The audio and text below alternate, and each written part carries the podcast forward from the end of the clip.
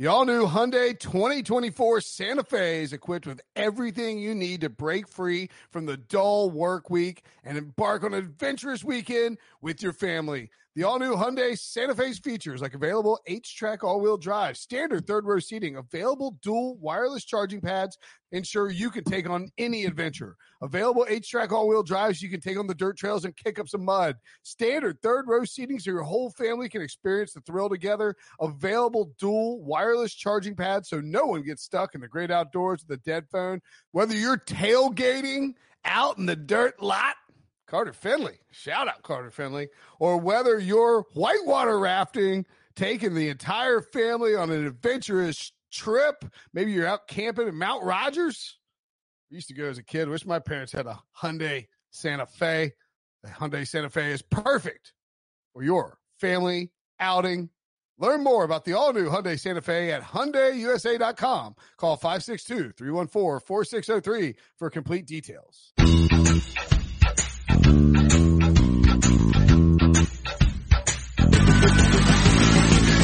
What's up, everybody? Welcome to the Pick Six Podcast, CBS Sports Daily NFL Podcast. I'm Will Brinson. I'm the host of this shindig. This is the Sunday night recap. We break down every single game from Sunday's action. We'll have a Monday night preview tomorrow night with Jared Dubin, as well as a chat with our pal Jason La Canfora.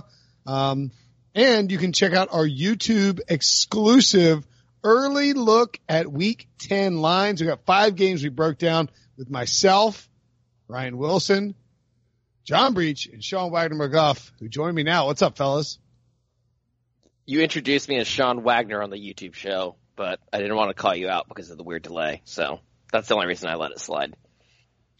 I would just like to point out that I am number one this week against the spread against you chumps. And number one straight up, John, I have overtaken you. How you like that, buddy? I would like to point out that due to stupid daylight savings time be over, I had now have to listen to Ryan's trash talk for an extra hour. Um, in You case hate you're to see it. in case you're wondering, you hate to see it. In case you're wondering what they're talking about, uh, wow, Ryan, this is on the NFL experts picks page. Ryan, 11 and two, straight up. Not bad. Eight and five against the spread. You can tell it's a, a donkey week, right? And like the, True that. When like the fifth graders are hitting their picks pools. And, um, by the way, home teams this week, 12 and two against the spread. I mean, 12 and 0 against the spread, excuse me. Unbelievable number for home teams. Um, on Sunday anyway. Of course, the, uh, 49ers did not cover on Thursday night, although they did win straight up. And that includes a Jaguars team that went to London. But let's start first with the Sunday night game. An outstanding effort by the Baltimore Ravens. They beat the New England Patriots 37 to 20, leading those aforementioned 49ers as the only undefeated team in football. If you had that before the season, you're a liar. So don't bother raising your hand. Um, Lamar Jackson, 17 of 23, 163 yards, one touchdown, ran 16 times for 61 yards and two scores. Mark Ingram was excellent along in the ground, uh, along the ground, 15 carries, 115 yards. Gus Edwards vultured a touchdown. Uh, Marquise Brown, three catches, 48 yards. And look, the Ravens just frankly kind of dominated the Patriots for most of this game. Tom Brady, 30 of 46, 285, one touchdown, one interception, 10 uh, receptions each for Julian Edelman and Mo Sanu has been a big factor in there, including a touchdown catch for Sanu. Um, look, what's the, uh, what's the big takeaway here, Ryan? Do you look at this and say the Patriots are overrated, worst defense of all time, Belichick ain't played nobody? Or do you Brett say- Sanford? What's going on? I know it's like an Alabama fan. It's like Bama ain't played no one, pal. Or do you say, or do you say something like, eh, you know what? The Ravens are a bad matchup for them, and uh, they played really well at home and in prime time. Uh, I just want to say real quick that I spent the weekend in Alabama and Brinson's accent is surprisingly accurate. Way to go, Brinson. I ain't played nobody, pal. Paul. Uh, here we go, uh, with my, uh, important takeaway. Look, guys, I've been saying this for quite some time. I think Sean mentioned it on one of the YouTube shows recently. I am all in Lamar Jackson. I have been for some time and he proved me right. He didn't prove me right. He is, he's amazing. And we saw that and we saw Bill, Bill Belichick having zero answers. So first of all, Bill, uh, Lamar Jackson is an otherworldly talent. Second of all, and we've seen this in the past recently, the Eagles with their play calling being aggressive. John Harbaugh, one of the most aggressive play callers in the NFL. And you need to be that type of play caller to go head to head with Bill Belichick, who generally makes very uh, very few mistakes. The Patriots made more mistakes on Sunday night in the Baltimore game than they probably made all year combined. There were the turnovers, there were the, the penalties that you haven't seen before. Tom Brady didn't look great, but the offense hasn't looked, great great all year. But I think it starts with Lamar Jackson in the running game. And if it weren't for those those turnovers, the the muff punt, which led to three points, I think, and then the the Ingram fumble, which led to seven more points, it could have been more out of hand. So huge win for the Ravens. Uh, the Patriots get the week off; they'll be fine. And now the question becomes, as we look forward to uh, the rest of the Patriots' schedule, how many losses are they, going to going to have? I'm guessing one or two at the most. And then what does that mean for the Ravens? Can they work out home field advantage? Can they keep this going? Uh, so on and so forth. So huge win. Lamar Jackson proved me right. Yeah, I, I would agree with everything Ryan said. I actually found what was so impressive about this is, um, I think we all expected them to follow the Browns type of game plan or the game plan the Browns wanted to use that had a lot of success, which is run the ball right at them. And we kind of, a lot of people overlooked it because the Browns turned the ball over on three straight plays and, uh, kind of fell into a hole they weren't able to recover from. But what was impressive about this is I don't even think this was the Ravens playing their best football because they followed the Browns, uh, you know, they copied that game plan a little bit too closely. You mentioned the muff punt, uh, the Mark Ingram fumble, and for a while there, it looked like uh, the Patriots were going to inevitably win, and the 17 nothing start the Ravens got off to wasn't going to matter. And so what I found was impressive is that they made those kinds of mistakes, the kind of mistakes that you normally can't make against a Bill Belichick team, and they still ended up winning by what was it, 17 points, and it never really felt like it was in jeopardy. Like the Patriots would come down, they would make it a one score game, and then every single time they would just answer right back. I would say that when it was 17-13 and in the third quarter and the Patriots had scored in the first half. And look, the, the, the Ravens were outstanding in the red zone. They forced Bill Belichick to make decisions about taking points instead of being aggressive on fourth down. He didn't do that. People questioned it. Um, but then the Patriots had the ball to start the second half and with 12-21 left, Julian Edelman fumbles and uh, Marlon Humphrey takes it 70 yards, and that flipped it. Like I, it felt like the Patriots were about to take that game over. That was the first Edelman fumble in three years that he lost. But I mean, you know what I mean? Like it felt like it's like, oh man, like the Ravens have kicked their ass all game, and now the Patriots are just like gonna take this game, and then the ball goes the other way, and all of a sudden, you know, Baltimore's rolling. And that, that's sort of where I was, and like. But- yeah. But I do want to say real quick that yes, I mean obviously that's a fluky type of play that you can't always depend on. But you look at what the Ravens did do in the second half though, 14 plays, 81 yards, 8 minutes off the clock, touchdown. 14 plays, 68 yards, 9 minutes off the clock, touchdown. So the Ravens I felt like were still, even if they don't get that fumble and say the Patriots go and score and take the lead, I had complete faith based off the way the rest of the game unfolded, the, the Ravens would have gone and did what they ended up doing. They had, they had two drives in the fourth quarter against the best the best defense in football that were eight minutes plus the two 14 plays drives, drives that you're referencing and resulted in a touchdown. Yeah. I mean, that's enormous. I mean, that's how you salt away a team. I, I really like, I mean, I'm not like, I didn't have a great week against the spread. Didn't, you know, it was eight and five, uh, straight up. Like, I'm not trying to act like I was all over it, but I mean, like, this is one of my best bets. And I thought the Ravens were going to win. I mean, I just, I just felt like this is a bad matchup Breech for the Patriots. Well, and that is exactly what I was about to say was that I think you picked the Ravens to win, Ryan picked the Ravens to win, I picked the Ravens to win. I picked the Ravens to win and the Patriots on our CBS Extras page. That was well, and the weird thing here is that I feel like every single person knew what the Ravens were going to do. I think a lot of times we all try to get Bill Belichick's head. How's he going to shut down this team? What's he going to do? But this was the one situation where everyone's just like, hey, the Ravens are going to go in. They're going to run the ball. They're going to steamroll New England's defense. And if they can run it, then they're going to win. If they can't, then they're not. So what is Belichick going to do to stop that? And it was like, I don't know what happened, but they look sloppy they look undisciplined. And this was exactly like, you know, Belichick always says, do your job. It's almost like he said the opposite of that this week because they were making uncharacteristic mistakes. I mean, the Ravens were absolutely the better team, but it was just like the, the Patriots were making mental errors you never see the Patriots make. I mean, we talked about Julian Edelman's fumble, the first one in three years. Tom Brady threw up a pass that had no shot that was intercepted by Earl Thomas. It was just insane to see all of this come together in one game. So Uh, you know, like if I'm the Patriots, and I love all these theories now on the internet of like Belichick giving his son credit, leaking Oh, out. It's ridiculous. That was a joke, right? Yeah. Oh yeah. No, I, it's obviously a joke. Or other theories like, oh, Belichick let Lamar Jackson do all this so when they play each other in the playoffs, he'll actually uh, throw a wrench in his face and have a real defense. They just want to see how athletic Lamar Jackson is right now. But it was. That's going to be a talking point for New England, like sports radio for the next two weeks. It's like, I mean, maybe Belichick just didn't want to show Well- Lamar Jackson what he had in store for him later. I don't, I don't, I don't think it's it's obviously not that because obviously Belichick didn't go there punting this game. But as for as impressed as we are about the Ravens, and as much as this legitimizes them as a legitimate, you know, Super Bowl contender, uh, I don't look at this Patriots loss as a big deal uh, because look, Lamar did this to them and exposed their defense, but there's not really another quarterback that can do the kind of things that Lamar can do. Deshaun Watson.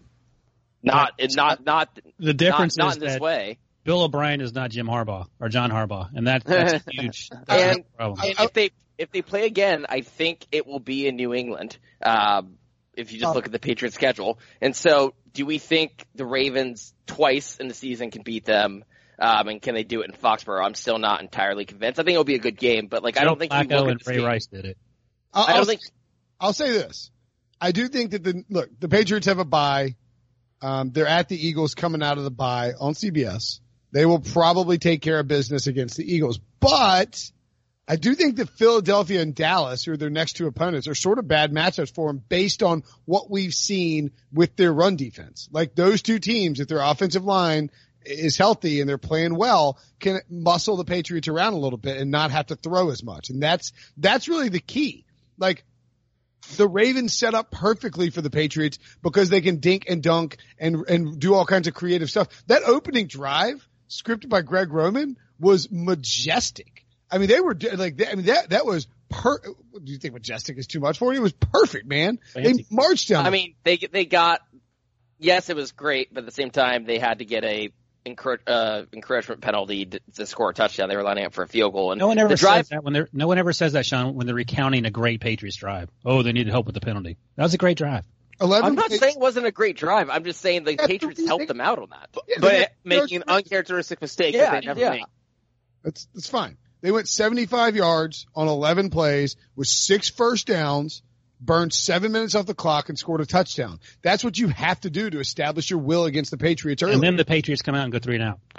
Well, and then what Brinson just said is, here's the thing, is the Ravens absolutely imposed their will on the Patriots in this game. And as you guys already mentioned, the Ravens made plenty of mistakes and they still won by 17. Like if the Ravens had brought their A game and didn't make any mistakes, they probably could have won this game 45 to 20 or 50 to 20. So uh, when you talk about them possibly having a rematch in January, the, the Ravens left a lot on the table here. So, I- you know, like I do feel like they could beat them in January. And I do think Harbaugh outcoached Belichick from the perspective of aggressiveness because I was shocked Belichick kicked a field goal at the one yard line, uh, which was pretty much the final play of the first half when a touchdown ties the game. And then you look at the other side of the things. Wait a second, Any- Sean. Why, why are you? What? What's the math on that though? Because I can tell you the math on that where it makes sense to kick there.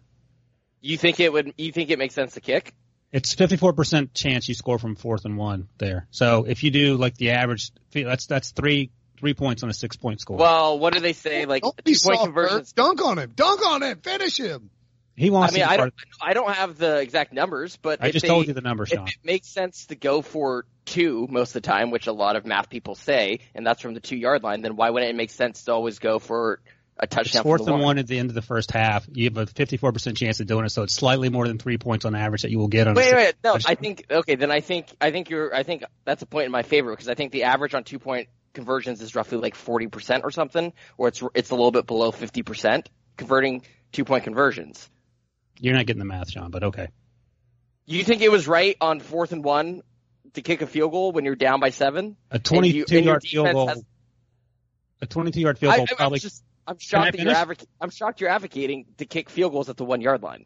Like When that's something no if John Fox does it, we're like yelling about this old John, man being Stop talking. Stop talking. When there's no time left in the first half or at the end of the game, it doesn't matter how much because the, the whole idea of going for the fourth and one if you get stopped, the team has to go 99 yards. You're walking into the locker room. That's the whole point. I still would have kicked. Or sorry, I still would have gone for it. You Okay. said like Briscoe. I would have. I mean, I'm trying to explain it to you, and you're like, uh, okay, I would just gone. I would have kicked anyway. I mean, I don't think you have the hard numbers. I just told you the number, Sean. I would, if there's a better than 50% chance that I can get seven points, I will take that. But but Sean, Ryan is saying that part of the analytics is No, that I understand you what he stop. So the Ravens would take over the one yard line. You force them to No, punt, I- and all of a sudden you have a good field position. But that's not an option because it's the end of the half. I, I, under, I understand that. I'm saying their defense was not stopping the Ravens' offense. You have a chance to get seven points. I don't think a field goal is what you need in that kind of game. Okay, we'll just say that then. Don't try to lean on the analytics.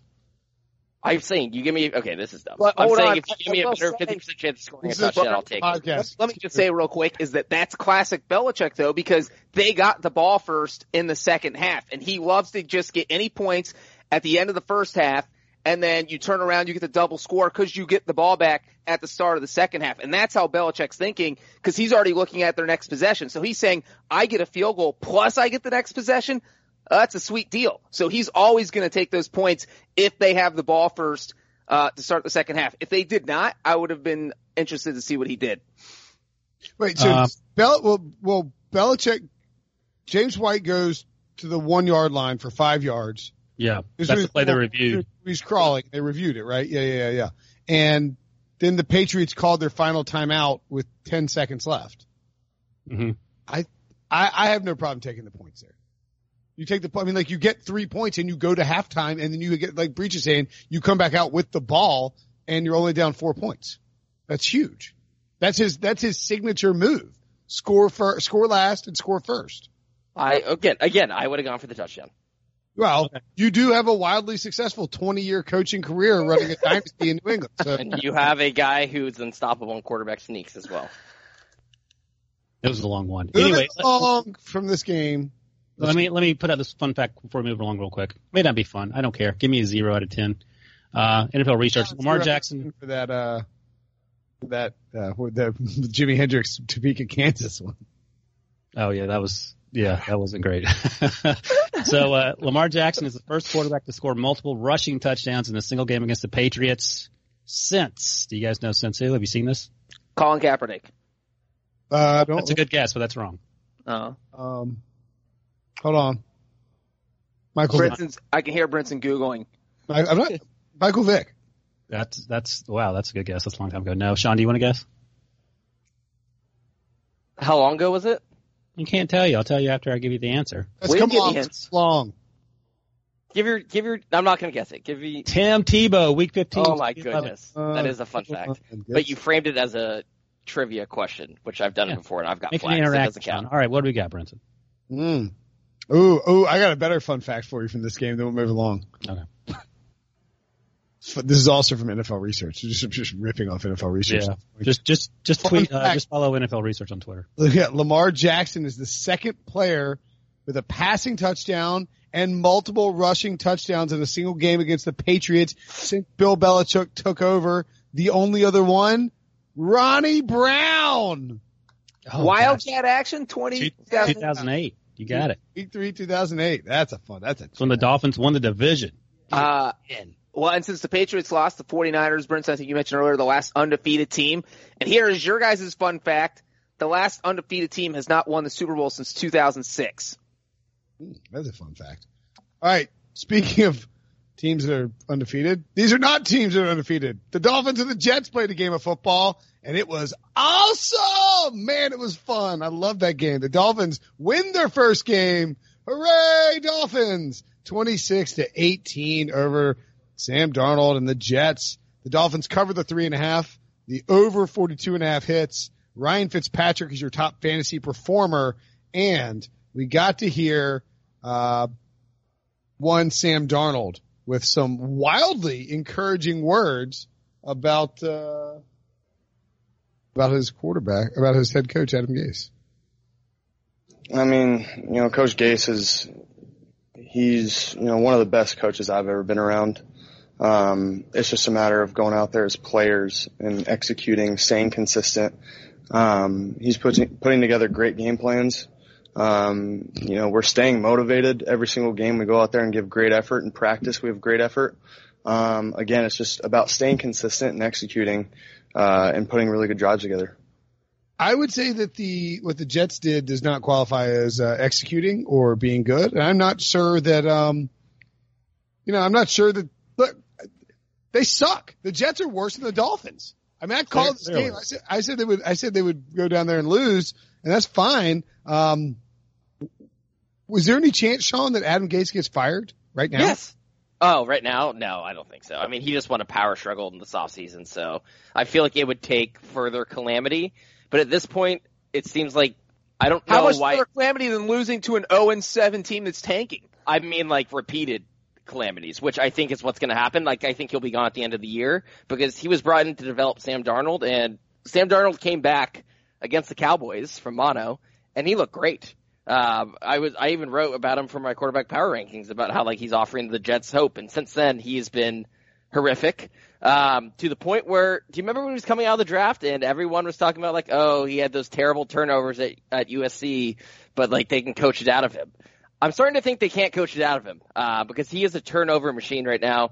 The interception that he threw in the red zone, I think would probably be a top five worst throw of the season, just in the context. Uh, just him chucking it up without looking. Um, it was so horrific. And then you have to look at Adam Gase because he's an alleged uh, quarterback guru and alleged offensive mastermind. And we've talked about his his record in one score games with the Dolphins, and if that was an indication of if he was lucky or if he got the most out of his talent. I think we've getting the answer right now that it was lucky. Adam Gase has 24 wins as a head coach and 25 losses by double digits as a head coach. That's That's- Bob. No, I, that's not. It's not fun because it's not a fun fact. It's not fun. That's bad, man. Um, Here, Can I mention something? yeah, I was going to say Darnold, 27 to 39, 260 yards, one touchdown, one interception. Another um, inspiring effort by Le'Veon Bell, who ran hard behind a crappy offensive line and was tackled by a bad defense. 17 carries, 66 yards. Jamison Crowder, they keep unleashing him. He's a target hog. Nine catches, nine targets, eight catches, 83 yards, a very easy touchdown. At which point, Jets beat writers like Manish Mehta, who I love, but he got old, I saw that he got old takes exposed. It was like the route is on. it's like not so fast, my friend. Ryan Fitzpatrick, 24-36, 288 yards, three touchdowns. Mike Gesicki, Gesicki, hello friend. Six catches, 95 yards. DeVante Parker, bang bang, caught Hate to see it. You hate to see it. 57 receiving yards. Uh, and Preston Williams, five catches, 72 yards. Nobody really did anything in the ground game for either team. Go ahead, Ryan. Uh, afterwards, uh, talking to reporters, Adam Gase was asked if the Jets' loss uh, this season is embarrassing. Loss to the to the Dolphins was embarrassing. He goes, "It's the NFL. You can't be embarrassed by this ish." I would disagree with that. Then the next question was from the Daily News, and he was asked uh, if this validates Steve Ross's decision to, to fire him.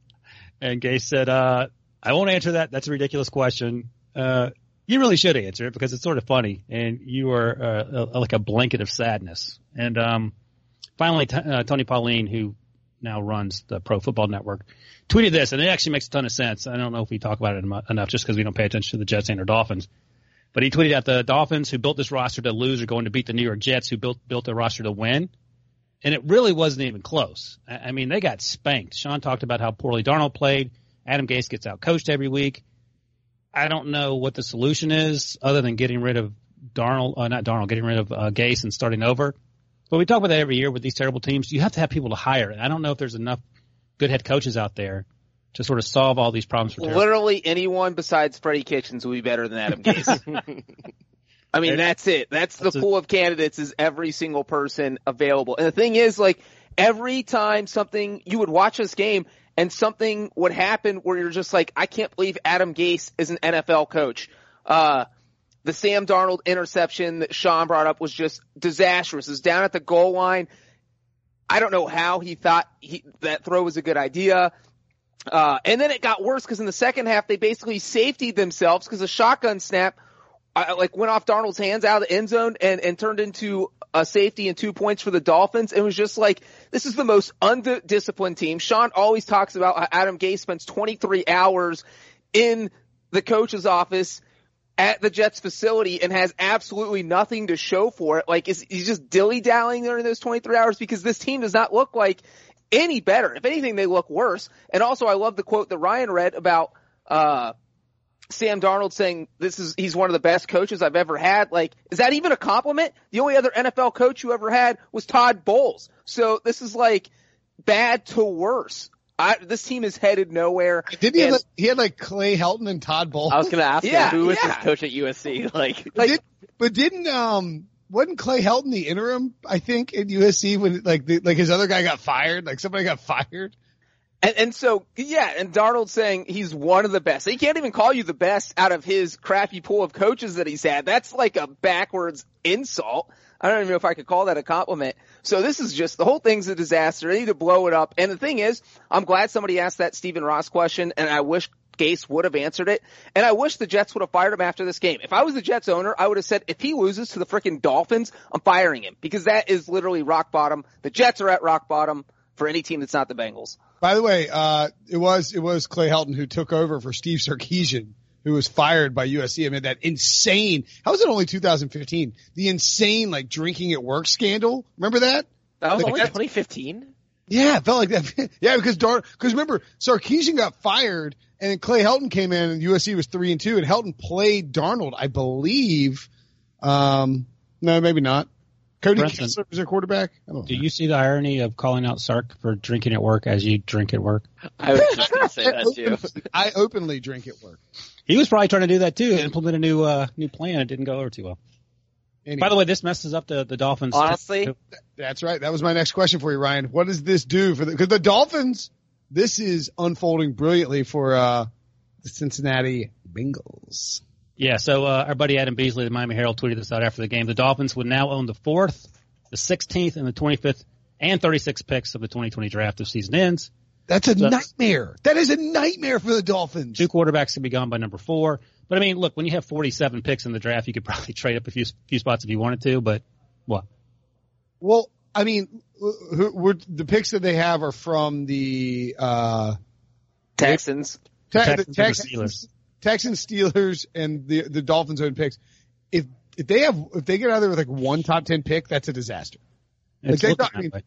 If they get out of there with one top fifteen pick and that pick isn't even in the top five, that is an unmitigated disaster for a tank. That's a, like somehow the Dolphins are going to f up tanking. It's unbelievable. well, we as soon as they bench Josh Rosen and put Ryan Fitzpatrick in, we talked about this. He is the perfect quarterback to steal two or three wins.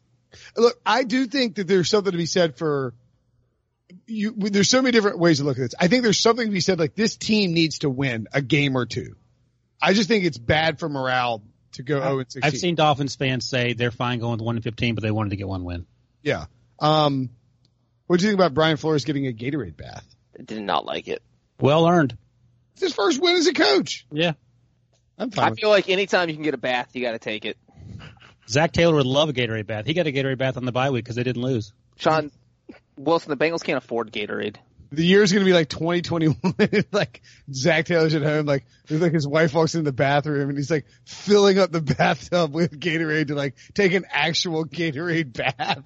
No, he's gonna. He's like, I'm gonna drown myself. She's like, why do you, why do you have your toaster in here, honey? He's like, no reason. Shut the door. Just leave me alone, please. Um, I got all dark. right. Let's, Yeah, for real. Well, I mean, this is a dark podcast. It's, The gothic portion of our podcast, the Halloween That's- remnants, Day of the Dead. let me ask you this. I remember I said the Jets are going to make a playoff push. I should have grabbed the audio of that. We'll, we'll, get to that in a couple of weeks. How many games? Here are the ne- the Jets' next five games. Over under wins in the next five games. Sean, Giants at Redskins, Raiders at Bengals, Dolphins. Hmm. One. I, Yeah. That's how many I think they'll win. Oh, But I think you could put is it put two as like the over under. One and a half is the over. under. I think the over under would be two and a half. Okay. Yeah, yeah. I would take then I'm taking the under. I'm taking the under for all the uh, Mitch Trubisky money bets. Yeah, I think the over-under's got to be one and a half. I think that would get us on the line. Would you guys all take the under? I would take the under. I might take. confidently. I would. I think I would take the One and over. a half, I would take the over. Two and a half, I would take Yeah. Yeah. Okay. Um, the Dolphins, on the other hand, have. I don't see. I was supposed to go down. They were talking about sending me down on December 22nd to Fort Lauderdale for Dolphins Bengals. Mhm. I know we talked about it, but like they were actually like, "You're coming down for that." That- That's we should talk about that. How that oh Why would they- whatever bowl is ruined. Why would they really send you down there for that? They want to do like a social media. I don't know. Social Oh. social team want to do something, but like that's not. It's just not going to be like a game now. The Bengals are probably going to be over, but the Dolphins might have two or three wins. Um, Dolphins are at the Colts, Bills at home, at the Browns. I think that one's kind of interesting. Uh, Eagles at home, at Jets, at Giants, Bengals. I think the Dolphins can win three games by the end of the season. Yeah. Maybe two. They'll steal one more. Yeah, I mean Fitzpatrick makes them sneaky good. We saw him almost beat the Steelers, and and that's like it is literally reverse tanking by putting him in there. They might win four games if they if he starts the rest of the season, and who knows where they'll be. It'll be like two games they're supposed to win, and one game they're absolutely not. They'll go and beat the freaking Eagles. By the way, reverse tanking is called winning. Yeah. The good news, the, good news for the Jets is that no matter how many games they lose this year, they can't be the NFL's most disappointing team because that team resides in Cleveland. And the Browns went on the road again and laid another bag of poop on somebody's doorstep. Broncos 24, Browns 19. As you mentioned, every home team won straight up and covered, obviously, um, on, on Sunday. Uh, the Broncos covered the plus four, the over 39 hit the top fantasy performer in this game, Brandon Allen. Never before seen quarterback for the uh, Denver Broncos, who actually looked pretty sharp, um, aided by some horrific Cleveland tackling, 12 of 20 for 193 yards and two touchdowns. Noah Fant breakout game, three catches, 115 yards and a touchdown. Courtland Sutton continued to produce five catches, 56 yards and a touchdown. Um, for the Browns, Odell Beckham, five catches, 87 yards. Jarvis Landry had a touchdown, 13 targets, six catches. Woof. Baker, 27 of 42, 273 yards, one touchdown. Uh, what was more embarrassing, Breech? That Baker Mayfield, uh, missed Odell Beckham beating Chris Harris on the sideline for a potential game winning touchdown at the end, or that he showed up, uh, to the post game press conference looking like a, uh, insurance salesman who walked in to find out that his dog had stabbed his cat and his wife ran off with um, an alien or something. Definitely B. I mean, the thing is, you look at Baker Mayfield in that press conference, I almost felt sorry for him. And it's fitting that their mascot is a dog because he's definitely aging in dog years playing for this team. like, he literally looks 30 years older. Brinson, you posted a picture of the, when he signed versus now, and he, he looked like he was 21 and now he looks like he's 58. It's insane. Uh, but this is just, I feel like we could spend 30 minutes per podcast just calling out dumb things that the Browns do, whether it's Baker Mayfield not throwing it to Odell Beckham, who is your star player, uh, when he has a step on a cornerback on a fourth down play, um, or Freddie Kitchens making more bonehead stuff like, hey, it's fourth and one. You know who should be on the field? My star running back, Nick Chubb, because he is literally one of the best running backs in the NFL. No, Nick Chubb was not on the field for a key fourth down in the fourth quarter in a five point game. That's just preposterous. What coach could possibly think that's a good idea not to have your star running back on the Freddie field? Kitchens. Yes, that was a rhetorical question and Wilson. Freddie, Freddie had that, like he has one moment every game. And th- in this game, I thought it was, um, when he, there was a, uh, he challenged something. What was he challenged? Oh, he challenged a spot. The spot on the Baker, sneak. yeah, Baker tried to sneak on fourth down and was like ripped off his helmet. Was like, I got the spot. Like tell, told Freddie that. And Freddie like calls the official over and he has his challenge flag out like he's about to challenge it. And they huddled up for like a pretty lengthy amount of time. And then the officials walk back over and they're about to like, like, st- be like, all right, time to go. Cause basically he said, listen, Freddie, I'm going to do you a solid here. Okay. Like, You, you know, we don't, we just don't think it's, you know, probably not, you know, like you can tell he's basically like, look, I, I can check it for you if you want me to check it for you, but I don't know if you really want me to check it for you. Freddie's like, okay, okay, I got you. And then throws the flag anyway and he gets overturned. It was a bad spot. They got hosed, but I mean, every game with Freddie Kitchens, every game is something new with this guy. I mean, in the second quarter, they kicked four field goals all inside of 40 yards. They kicked the 39 yard field goal, a 30 yard field goal, a 27 yard field goal, and a 30 yard field goal. It's it's really tough to win games when you can't finish drives like that. And some and they weren't even all drives. Uh, one of them was a six play nine yard drive. So I mean I mean that's just that's really hard to do. Six play nine yard drive. Here's what I learned about Freddie Kitchens. You learn something new and stupid every week. Uh, during the broadcast, they they uh, some the the play by play guy who I don't know who did the game. Do we know? Doesn't matter. Anyway, Uh, there- was uh, Kevin Harlan, oh, Kevin Harlan. Rich Gannon, and Jay Feely was on the sideline. We'll get to that in a second. Oh. Go ahead. That's right. Good, good call. Thank you for reminding me. Anyway, one of, the, one of them brought Kevin this up. Harlan, my favorite announcer. Yeah, Harlan's the the jam, as um, Congressman Jam says, Councilman Jam. You know what I'm talking about, Parks and You Rec. got jammed. You got jammed. But this was brought up during the telecast, and it sort of blew my mind, even by Freddie Kitchens standards. So at the beginning of the year, Freddie Kitchens was making his team run for for making all the stupid penalties in practice because he doesn't coach penalties, is what, what what he tells us every week. You wouldn't know it to watch his team play. But once the season started, he didn't want his team running all the time, running their legs out. And so he called Bill Parcells last week to ask him what he should do to, to get rid of all the penalties. And Bill Parcells said, uh, if you aren't winning, what are you saving their legs for? Which is a great quote and, and, and, and a perfect explanation for how the, how the Browns are doing. So he started running them again last week as punishment for making penalties during practice. It doesn't work. He has no idea how to coach. He's just making it up as he goes along and he is lost. And I guess he's worse than Adam Gase, but it's, it's like neck and neck. Um, by the way, I, I would say Gase is worse because he has more experience as NFL head coach and he's still bad. Kitchen just is in the he's learning on the job, but he's not learning anything. Uh, I, I would rank Gase lower just because you would think he would get better with more experience, but he hasn't. Gase is also like totally condescending about it, and Freddie's kind of like, Uh, Um, Baker Mayfield last year, his first eight starts, three and five, 61.8% completion percentage, 255 passing yards per game, 17 touchdowns, seven interceptions. His first eight starts this year, two and six, 58.7% completion percentage. That's a drop of more than 3%.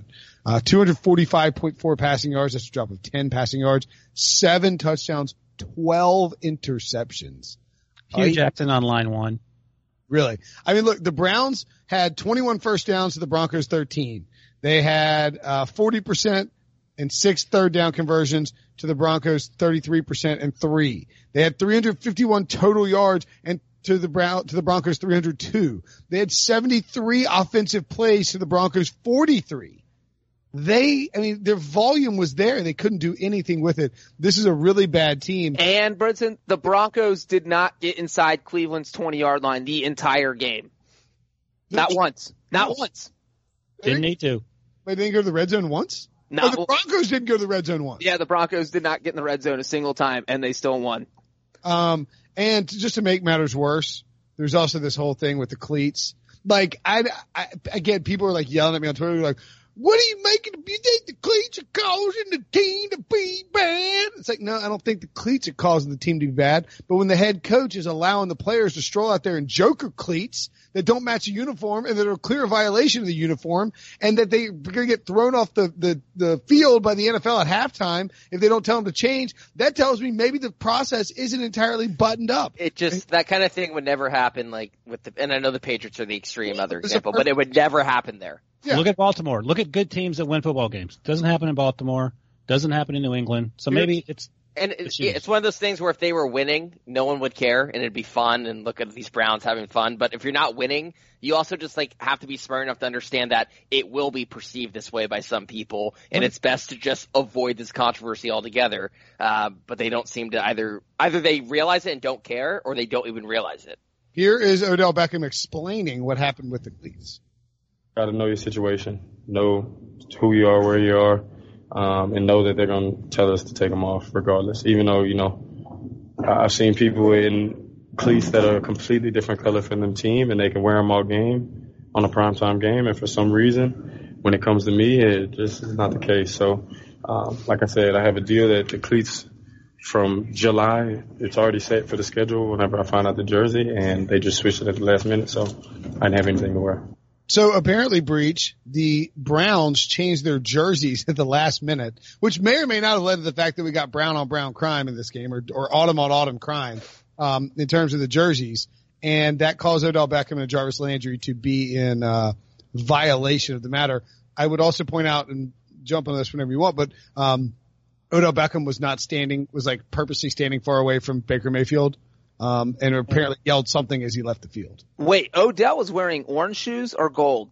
Gold was Jarvis. Odell was wearing Joker shoes, I believe. they were white, I believe, at some point. White Right. Joker shoes with like a little pop up thing. Okay, okay. So this this is just so absurd because like there's no way does Odell not know any rules because you would think of if there is one person in the NFL who understands the league dress code at this point, it would absolutely be Odell Beckham because he's violated it so many times.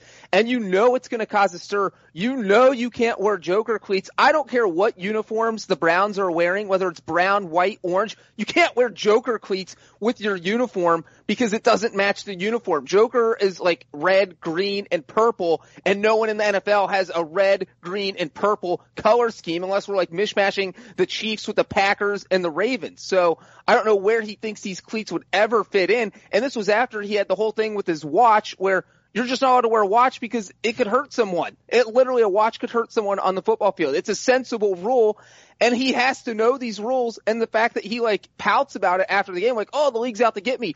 It's not like they just wrote the rule yesterday so that he couldn't wear cleats. These rules have been there. So it, it seems silly that he keeps doing these little violations like you guys already said the fact that they're losing, it just piles on and makes them look uh, careless and it, it's just, well, a, a disaster. Were the Browns wearing their color rush uniforms tonight? They're doo doo rush uniforms. I don't know if that was officially what they were called. Well, but. back in September, they announced that their primary colors for 2019 would be their color rush uniforms. And so, um, I wonder if it's possible that when they changed their um this is yeah, but why does he have to have a pair of shoes for every week? Just wear. He, he he said and like he explained basically that he went out and like sat down with Nike and scripted out his shoe. Just wear some damn shoes that fit, bro. Your team is two and five. You're limping along. It looks like Dave Gettleman made the right move in shipping you out somehow, despite the Giants being terrible as well. So here's a simple idea. Tell, call Nike and say, I need some plain white cleats that I can wear on Sunday when we try to get a freaking win instead of losing again and looking like a terrible team. And as I pout on the sidelines because my quarterback missed me because the offensive line sucks and the head coach doesn't know how to get me in position to properly utilize my talents. Right, real quick, I think we made it clear. So I just want to make this clear because this game only went to about 2% of the country since it was 2, 2, and 5 teams. Uh, the Browns were wearing all brown and the Broncos were wearing their orange jerseys because this is rare that you both wear your colored jerseys. It hadn't been done since the Bills, the first year of color rush in 2015 and it looked so dumb that they just got rid of it. So both teams were wearing colored jerseys and I guess the Browns were originally going to wear white and then got approved to wear brown, uh, within the past week. And so that is how we ended up with one team wearing brown and one team wearing orange. And by the way, up until the season, Odell was averaging 10 and a half targets per game with the Giants. Uh, this year it's down to eight. So he's averaging two fewer targets per game, which adds up a lot over the course of the year. And it's not even about, oh, Gettleman made a right decision, because I don't even know if we can say that. It's more just, you gave up a first round pick for this guy because he's one of the league's best receivers, and for whatever reason, you're just not using him right. They're not even like force feeding him. He's not complaining, by the way. He's doing a lot of stupid things with the watches and the shoes, but he's not whinging about not getting targets, and he should be. I feel like there's a uh, blow up coming though. If you asked Odell tomorrow who he would rather play with, Baker Mayfield or Eli Manning, what do you think he'd say? Eli. Serious question. No, no, no. I'm dead serious. Who would he rather play with, Baker Mayfield or Daniel Jones? Well, Daniel Jones, but Eli too, because Eli threw him the ball. I was gonna say, would he rather be coached by Freddie Kitchens or McAdoo? Nobody wants to work for McAdoo. Uh, he's not even the coach anymore, guys. He got fired. He should be the next. Exactly. We're not, we're not going back in time. Surely he doesn't want. I mean, um, Pat Shurmur. They didn't get along, did they? They hated each other. No, he tried. Pat Shurmur at least they like, made the playoffs once, and but that was the whole boating, and he let him go to Miami and get on a boat and all that. that so boating thing wasn't a thing. Um, by the way, we didn't even talk about Denver. Uh, Noah Fant. Look. Oh, oh, Breech. This is okay. Uh, what's the deal with the uh the Twitter the the Browns player on Twitter? Oh, Whitehead. He went off and started threatening people. Yeah, he basically said he was going to like beat everybody up, but maybe not in that nice a way. And the Browns have said, then this is another great thing. They're like, so after the game, Whitehead goes on and find, he's like searching his name on Twitter and he's replying to people like, and like in ways that are like crazy. Like you can't say this as a, as a, like a person, a professional football player to random like people on Twitter. He's like saying he's going to like beat their butts and like. Uh, here's an exact quote from one that I'll leave out the cuss word. I'ma kill you, B-I-T, blah, blah, blah. That's on blood. That's legit tweet from an NFL player. Jermaine Whitehead threatened to kill someone. He tweeted another guy was like, "Here's the address of the Browns facility. Come on down and let's go." And it's like, he said, "I'm dressed up like Freddie Kitchens. Come punch me in the face. I dare you." Uh, I mean, so what are you doing, dude? You can't do that. And the Browns issued a statement where they're like, "We uh, do, you know, we do not approve of anything. We are uh, extremely unacceptable. We will handle it internally." It's like, oh yeah, yeah, yeah, yeah. I'm sure the kangaroo court with Captain Freddie Kitchens is going to take care of this internally, and everything will be fine. This, running, running wind sprints. This team is a train wreck, and they need to blow it all up for the 15th time. In 15- it's also like it's really funny to me that so many people, including me, bought into the Browns. And not me. I not actually me. went back and I looked at, I did, I gave, I gave coaching grades when all the decisions were made, and I think I gave the Browns like an A minus for Kitchens. It's just like, and I wasn't alone in thinking that. Like we all thought this was the move that made no, sense. we didn't. You did. A don't lot of people did, Ryan. You don't. Ha- okay, Ryan was the only one who didn't like the move. The, but, uh, well, I've got people retweeting something where I was like, "This has been a perfect setup for." John Dorsey because I mean the Steelers lost Bell and Brown, the Ravens defense is gutted. Um, you know they trade for Odell, and and it was like the Browns are the favorites in the division. People are like, oh, this two held up well. It's like no, it did held up well. All that stuff happened, and they were the favorites. Now they're just crapping their pants, like I said they would before the season. Okay, we got to take a break because we have nine more games to get to. Uh, yeah, that's right, nine more, baby. Nine times. Uh, after the break, we will dive into the rest of the games and explain what happened on a day when the NFC North, including the Chicago Bears, got swept. The perfect combination of versatile athleisure and training apparel has arrived. Thanks to the visionary minds of New Balance, Clutch Athletics, and Rich Paul, the designs reflect the heart of the athlete and the spirit of the community. With rising defensive stars Will Anderson and Chase Young on the roster, Clutch Athletics brings the best innovative gear to all athletes, giving them style and performance on and off the field. Learn more and purchase Clutch Athletics at NewBalance.com. This episode is brought to you by Progressive Insurance. Whether you love true crime or comedy, celebrity interviews or news, you call the shots on what's in your podcast queue. And guess what? Now you can call them on your auto insurance too with the Name Your Price tool from Progressive. It works just the way it sounds. You tell Progressive how much you want to pay for car insurance, and they'll show you coverage options that fit your budget.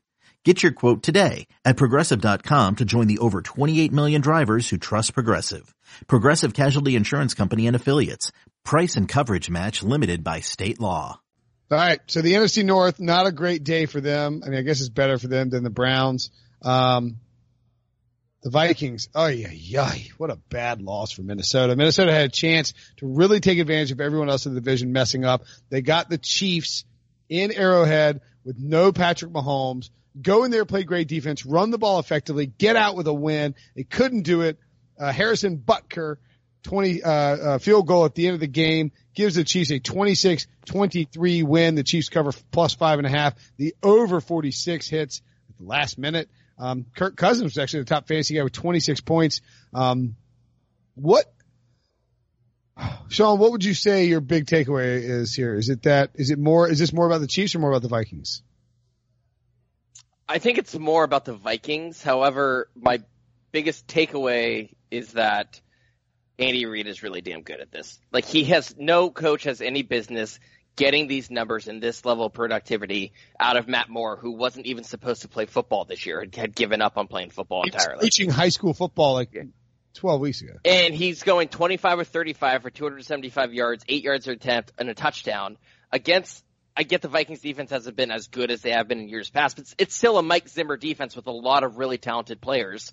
And he is he made a throw. Like this is the thing is this isn't even all Andy Reid. One of his touchdown or was it might have been a touchdown to Tyreek Hill downfield. That is a throw that looked Mahomes esque. It was a dime?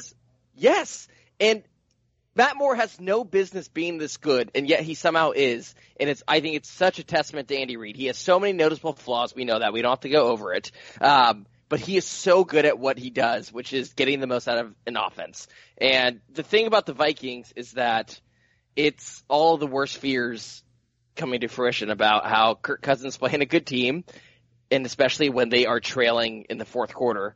Uh, Kirk Cousins, when trailing in the fourth quarter, uh, as a Vikings quarterback, has lost to the Chiefs, lost to the Bears, lost to the Packers, lost to the Bears, lost to the Seahawks, lost to the Patriots, lost to the Bears, lost to the Saints, lost to the Rams, lost versus the Bills, tied against the Packers. I don't know if you remember a that tie. Simple uh oh nine and one. But it was fine. That tie against the Packers should have been a loss. That was that Thought I was Clay Matthews stroke. penalty. Um, I don't know if you guys I mean, remember all that those Clay teams, Matthews are pretty, all penalty. those teams you listed off are pretty good. So I'm not. Right, gonna, but my point is they've never won when trailing in the fourth quarter with Kirk Cousins.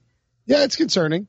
He, but he gave him a lead in this game. He marched him down the field and led him to a touchdown and gave him a lead. And then Mike Zimmer got conservative. According to And- ESPN stats and info, he was also 0 9 when he was under pressure. Which again, What was uh, what was narrative. Kirby yelling about when he came off the field and said, "I'm trying"? What was that about? I don't know. I, don't, I assume he was trying. He, Yeah, he was trying. He tried pretty Uh, he did look very good. The win, I think there was a lot of win in that game. He sailed a bunch of passes. Um, Garrett Bradbury got pushed around, as you guys like to point out. Um, not a Who great. was Garrett His- Bradbury again? My- rookie of the year. Two holding penalties. Yeah. the Vikings got real conservative. The Vikings should. the Vikings should have won this game handily. I'm on, sorry. on the Vikings' final two drives of the game, so both pretty big because one of them they had the lead and they could have run out the clock if they just got a single first down, which they did not do because they went three and out and gained zero yards. Then the Chiefs kicked a field goal. And then the Vikings got the ball back and could have potentially driven for a game-winning score, but they did not because again they went three and out. So we're talking about fourth quarter trailing, like Sean's talking about, and also this is a clutch situation for Kirk Cousins. What did he do on these two drives? He went one of four for negative seven yards. That is embarrassing, and they're not going to win if he can't perform against good teams in the clutch, which he clearly cannot do. Okay. Brinson, uh, I'm sorry, I'm just throwing your Super Bowl pick under the bus in Week Nine, but here I am doing it. I just want to point out before we move on, my man Sammy Watkins, seven catches, 63 yards. Hey, Look, he's going to tear a hamstring. He'll be out for a while, so it's not a big deal. Real quick about the Chiefs. How Um, about, just, how about Tyreek Hill? The fact that this dude had six catches, 140 yards, and a touchdown, and remains a fantasy monster despite no Patrick Mahomes. And should get an additional 91 yards for tracking down Damien Williams on Damien Williams touchdown. That was incredible. It's like Damien Williams is like dead ass sprint down the field as fast as he can, and Tyreek just like taps a little like booster button. It's that was amazing. And Andy Reid, this is the 11th time in his career, 11th season, he has won games with at least two quarterbacks in the same season. that's a fun fact. it was also you- nice. It was nice to see Chris Jones back and dominating. Um, he destroyed the interior of the Vikings offense, offensive line. And it's just a reminder that the Chiefs have been banged up besides Mahomes since about week two when they lost Eric Fisher and they lost obviously Tyreek Hill in week one. So to me, like the rest of the division's not that good. The Raiders are the second best team. The Chiefs don't have to worry about the Raiders. This is the kind of team that they might not get a top two seed. I would I would say with the way the Ravens and Patriots are playing, but if they can just peak at the right time, which I feel like they might, because everyone is getting healthier and healthier. Uh, you can run on them. You can. Okay. Can All right. you? Dalvin Cook didn't play that well. The the Vikings offensive game plan in the first half was terrible. It was so bo- it was so boring and predictable. And then they started to really utilize him. I mean, he had 21 carries for 70, 71 yards. Not great. Um, they just didn't. It was it, it was a bad offensive game plan. I thought. But you can run on this team. I mean, you can. All right, moving along to the. Oh yeah, your Chicago Bears. Dun, dun, dun, dun, dun. I don't know what noise I'm playing, but you know what? The Bears lost again. They fell to three and five. They're going to have. Here's a fun fact for you, Ryan. Mm. Fun fact: the pick that the Bears give the Raiders is going to be better than the pick that the Raiders have themselves. That's a sad commentary on where we're at with the Chicago Bears. I don't know what's going on with Matt Nagy. I don't know what's going on. I know what's going on. Mr. Trubisky, he's just terrible, and and that's the the cold hard truth. They don't have a first round pick to sort of alleviate the problem now. Maybe it's for the the best, so Ryan Pace can't mess that up. I don't know what you do next year, but I don't know what you do for the rest of the season. Do you turn to Chase Daniel? Uh, I don't. I'm guessing they didn't inquire about Andy Dalton. The, as Breech pointed out last week, the uh, the Bengals didn't put Dalton on the trading block until 12 seconds before the, the trade deadline ended. so there was no easy solution there. I don't know what you do. You're wasting this defense. They finally decided to run the ball with Dave Montgomery and mix things up in the second half, which was good for my fantasy team. But this team sucks. I mean, this team is a complete and utter joke. And uh, I mean, I don't know what else you say about it. By the way, the final score was 22 to 14. That sort of belies what the actual like game flow of this. Well, C- Can uh, Sean give us a breakdown of the first half of the Yeah, Bears yeah. offense? No, I mean, exactly what I was going to ask. Because- no, but like last year, I was, I was speaking with Warren Sharp about this during the during the game. Is like last year the Bears were a first half cover machine, and Matt Nagy would have all these great scripted drives, and Trubisky would be winging the ball early, and then they'd sort of shell up. This year they suck in the first half. So at halftime, the Bears had two first downs. They had run 20 plays. And actually, not- actually, you know what? That two first downs is incorrect because Mitchell. I mean, technically, I guess is correct. Mitchell Trubisky ran for a first down, and they got it got the first down, and then was uh, the the Eagles were flagged for a personal foul, and they counted that one as the gotcha, second. gotcha. But like okay. that's not really a second. no, I, I know what you're saying. Yeah, yeah, so yeah. they had one play that netted a first down. Yeah. 20 total plays for nine yards. That came on six drives. They were averaging f- 0.4, not four, 0.4 yards per play, and they had one passing yard at halftime.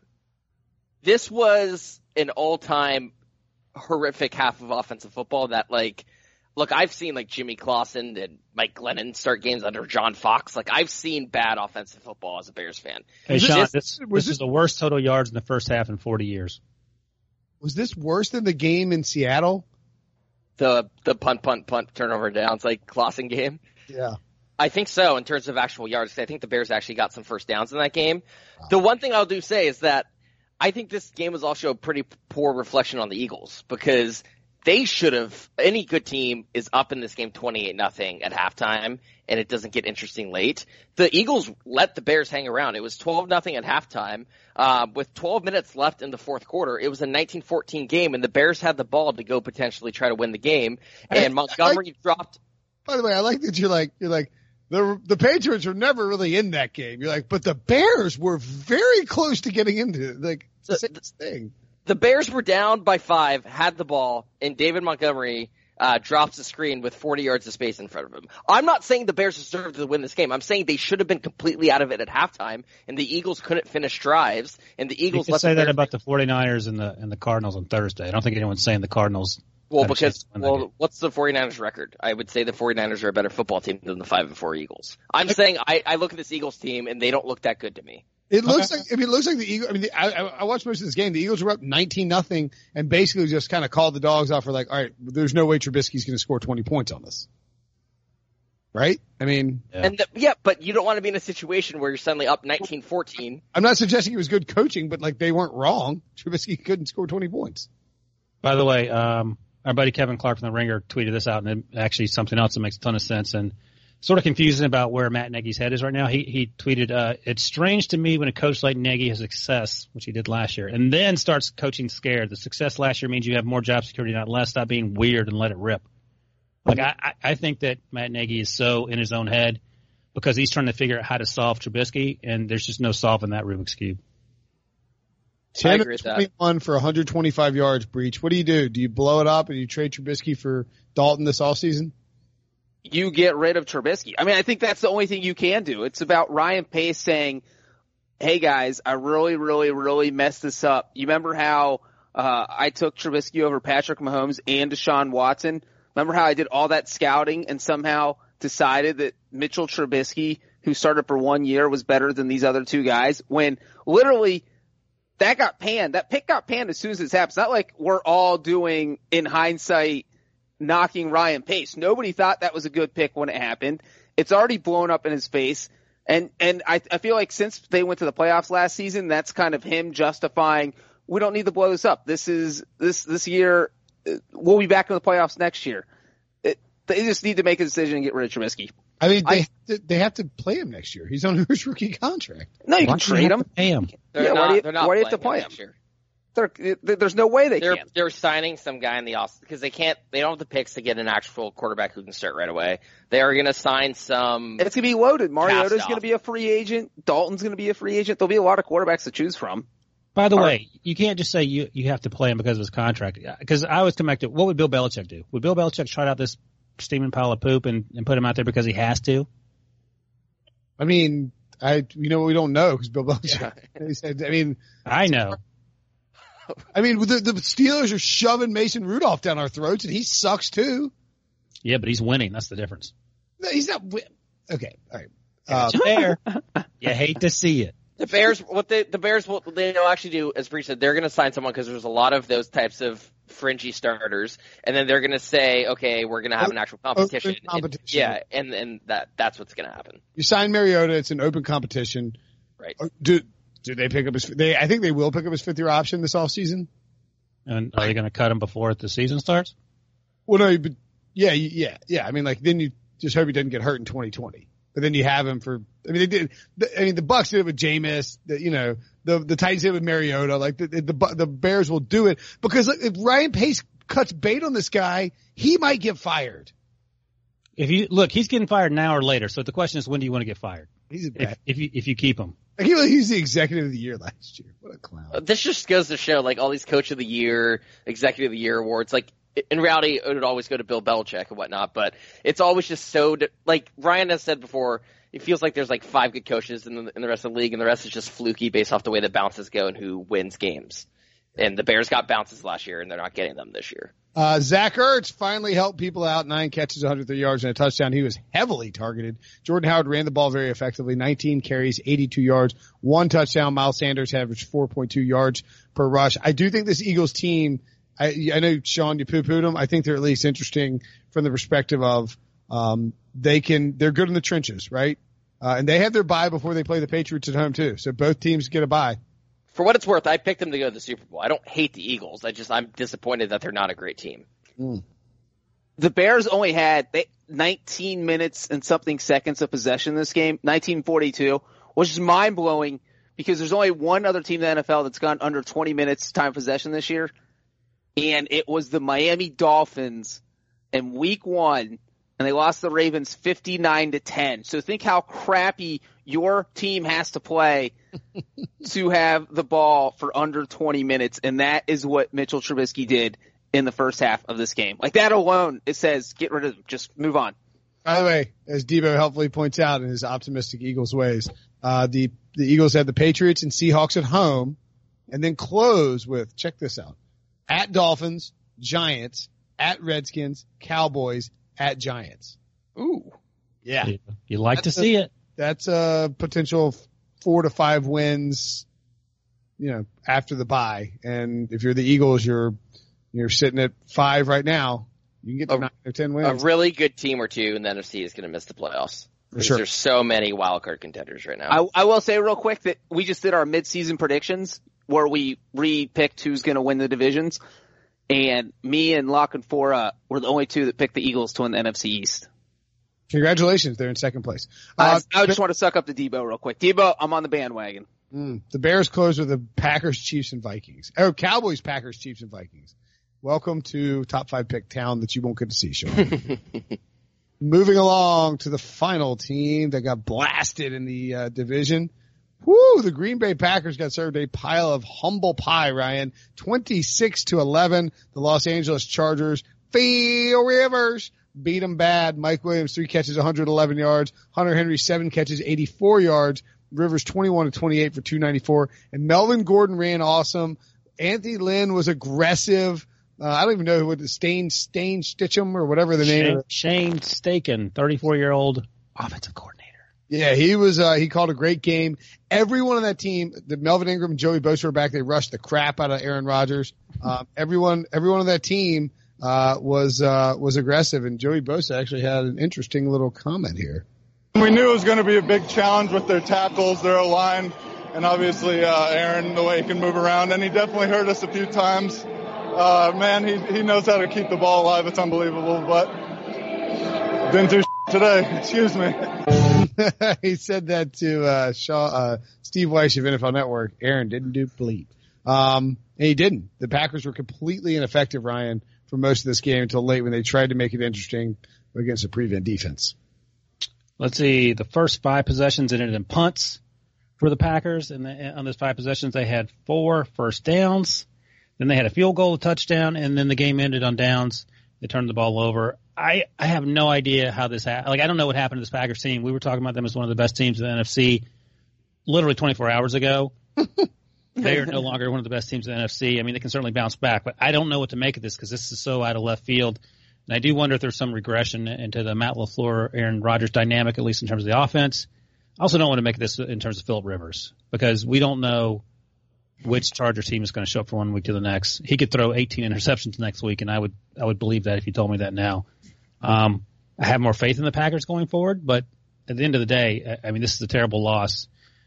And, and taken in a vacuum, it's a good thing they play in the in the NFC North because every other team, as we as we pointed out, have, Ryan Ryan saying he doesn't want to hear about Philip Rivers reminds me of the Kevin Office clip. Philip, Philip, Philip.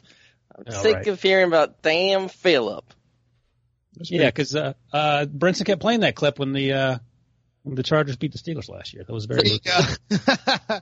I would just say that um, I- it, it really did look like uh, you know, like when somebody in your office. I mean, we haven't. I guess this hadn't happened in a while because we all work on the internet. But like, you know, when somebody like, like, like if Sean got fired, or if, let's say like if Ryan got fired tomorrow, or Sean gets fired tomorrow, um, or like Breech gets fired, um, Or you get fired. Ah, please, let's not be ridiculous. um, if, if like one, of, if one of the four of us got fired tomorrow, it was like, like that next podcast we did would be popping. I mean, it would be tight.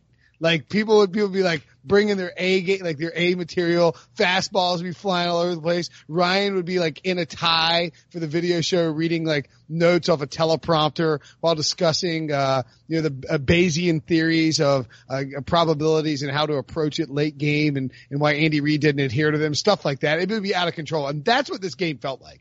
Like the Chargers were so crisp because Ken Whisenhunt was fired. It was just basically a wake up call for everybody involved. Um, Melvin Gordon ran his tail off. He looked, he, looked, he like the preseason, it looked like the first few games were his preseason. They were much more creative in the run game. They utilized Austin Ekeler more. Uh, Rivers was sharp as hell. They, they, uh, Russell Okung was back and they blocked.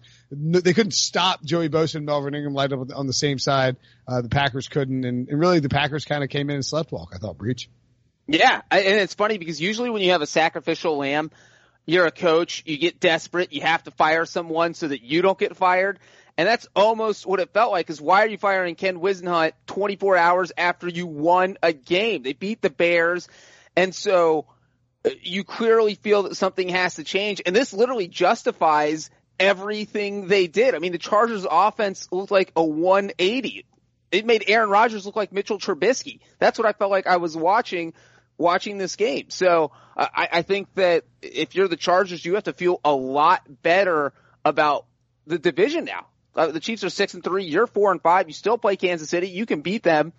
Uh, is that a no? I, I mean, Oh, I think, it's- I think it's interesting. their offense is gelling at the right time. They know what they're doing. I feel like uh, maybe didn't have a good pulse on what needed to happen for that offense to work. But look, they they ran the ball 38 times. That's Ken Whisenhunt wasn't calling 38 run plays before.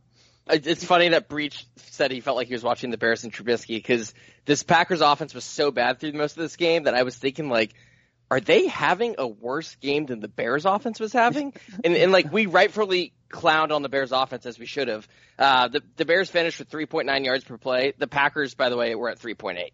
So that's how bad their offense was, is that they actually, um, were on the Bears level of bad. Hey, Breech, can I ask you a question? Yes. What was more embarrassing, the uh, Packers' offensive performance or that Chargers kicker Michael Michael Badgley trademarked Money Badger?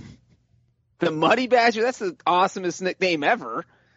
And And, he then, but, the then, And then then he missed a field goal. and then he went out and missed a kick, which was humiliating. Well, Like, he, he he he kicked really well for the early part of the game, but then um, with the uh, Packers trailing by two uh, two scores, the uh, he missed that field goal and and uh, and, and um, Jim Nantz goes, uh oh.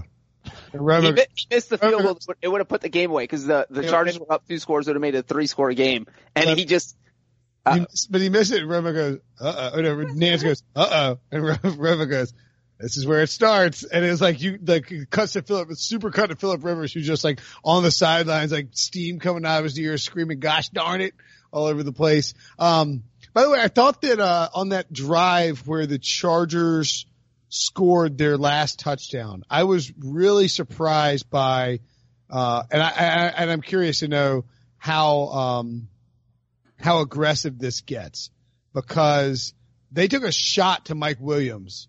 Like they were up in the game, right? I mean, like they, like they were up, uh, I believe the score was 19 to 3. right?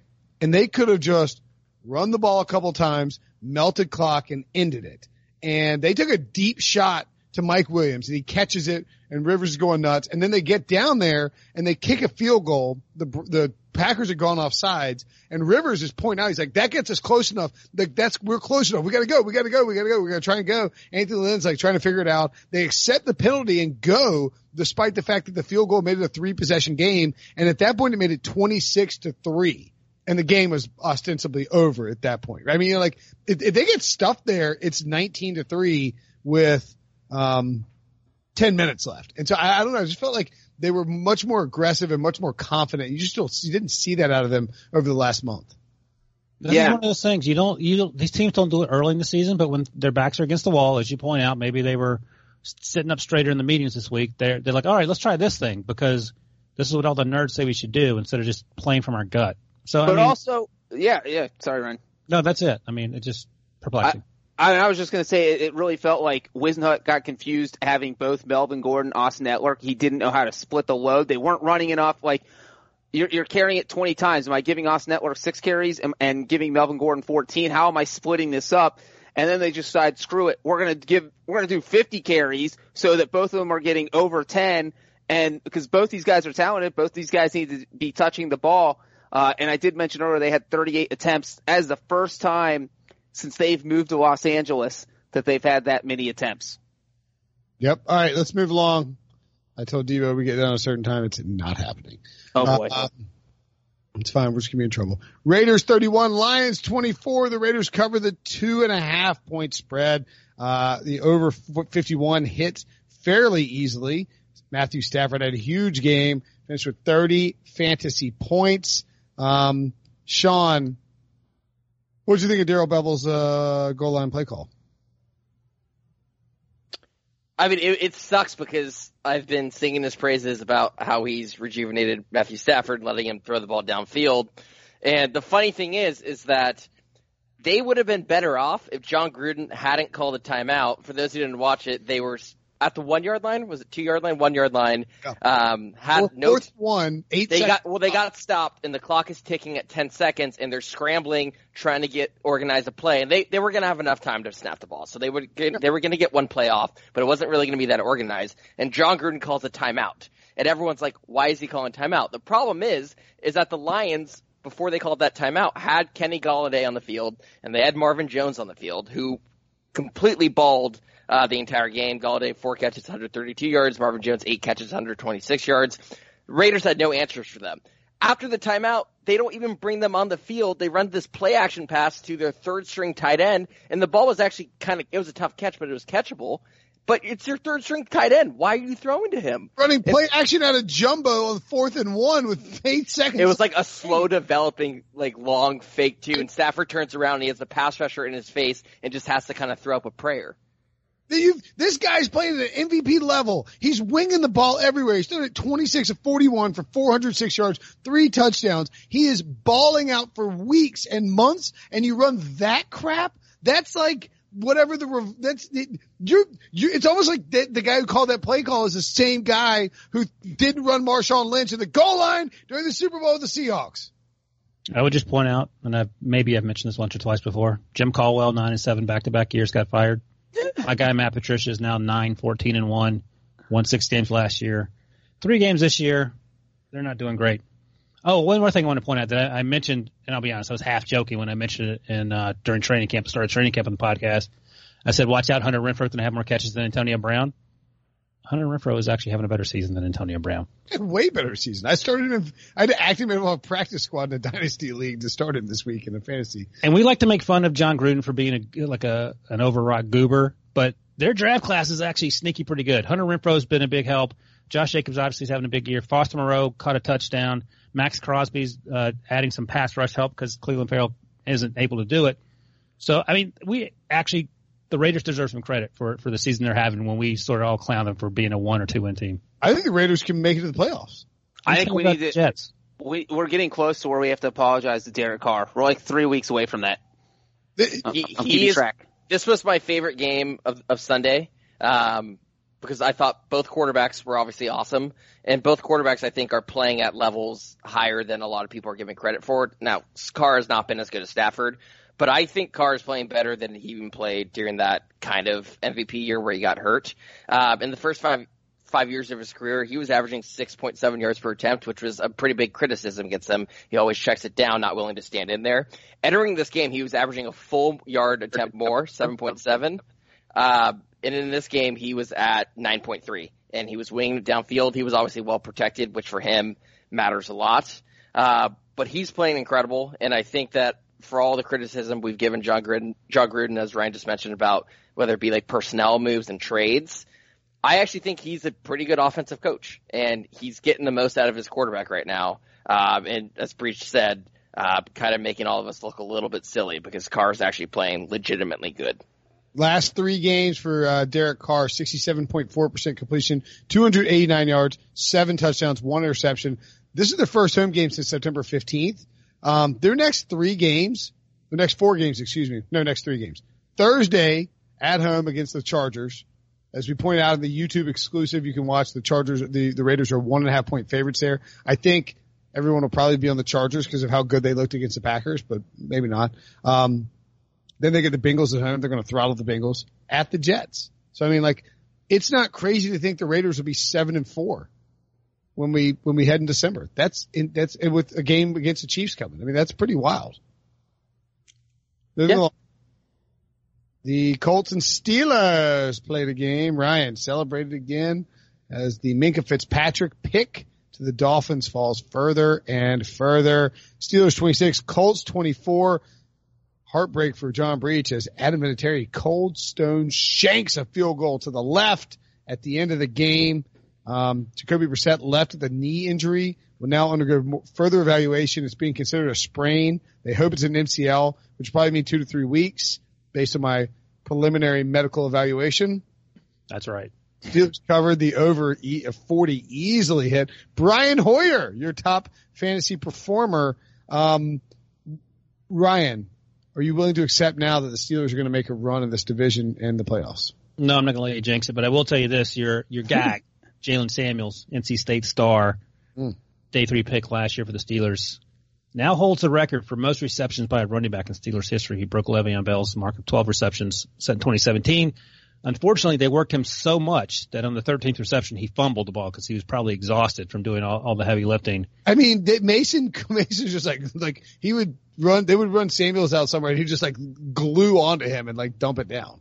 Yeah, he, he played well. Um, all things considered, Mason didn't play terribly. He had the sack, uh, the sack safety in the end zone, which I don't know what he, he had a, a brain freeze there.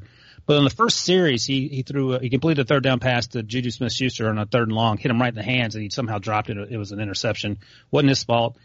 I will say this: this team is a lot of fun to watch on defense. The offense is sort of bleh with with Mason Rudolph, but we mentioned Minkah Fitzpatrick. He now has four interceptions since coming over in week three, I believe, is when he came over. I'm I'm getting to the point where I'm going to be willing to concede that that was a good trade.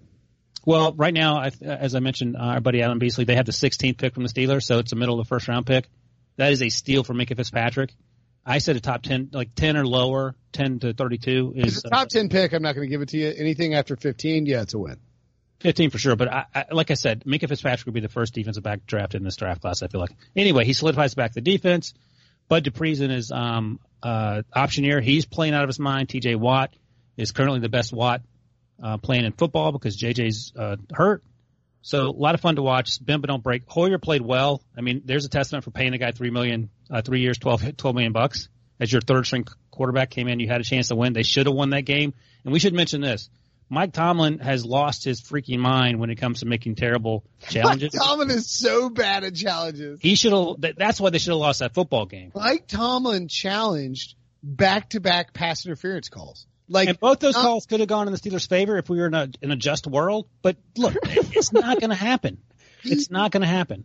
He, I mean, like literally on two consecutive plays, he threw a challenge flag on a pass interference situation. With like three minutes to go, the Colts' final drive, you need timeouts after the two minute warning. He just burned through them like he was, he, he just got paid and he was going to the strip club. Well, it was, money. it was like he had won his first challenge a week ago since 2000, January 2017. He was like, I got this figured out, guys. Like, I'm ready. And then, Oh my God. Like, like he, like he, like went to the casino and made like 700 bucks. He's like, well, daddy's playing with house money now and went back the next night. He's like, all of a sudden he's down like 1700. He's like, well, I'm only down a thousand. Um, the, uh, and by the way, he didn't challenge a very obvious situation when Jaylen Samuels appeared to get in the end zone for a Yeah. touchdown. And they And- settled for a one yard field goal. That's right. Yeah, yeah, or it was 17. Like, can you imagine being on the Steelers coaching staff and knowing that Mike Tomlin's in charge of your challenges? And, and you're just wincing every time there's anything like, oh my God, please don't let him challenge, please don't let him challenge. And then you see the challenge flag on a pass interference, you're like, my God. And this is why the Steelers will never beat the Patriots. And this is why teams like the, well, I was going to say the, the, the Chiefs. Uh, Andy Reid's play calling spectacular. The other stuff not so much, but but the Ravens obviously because you cannot make mistakes against teams like the Patriots and expect to win.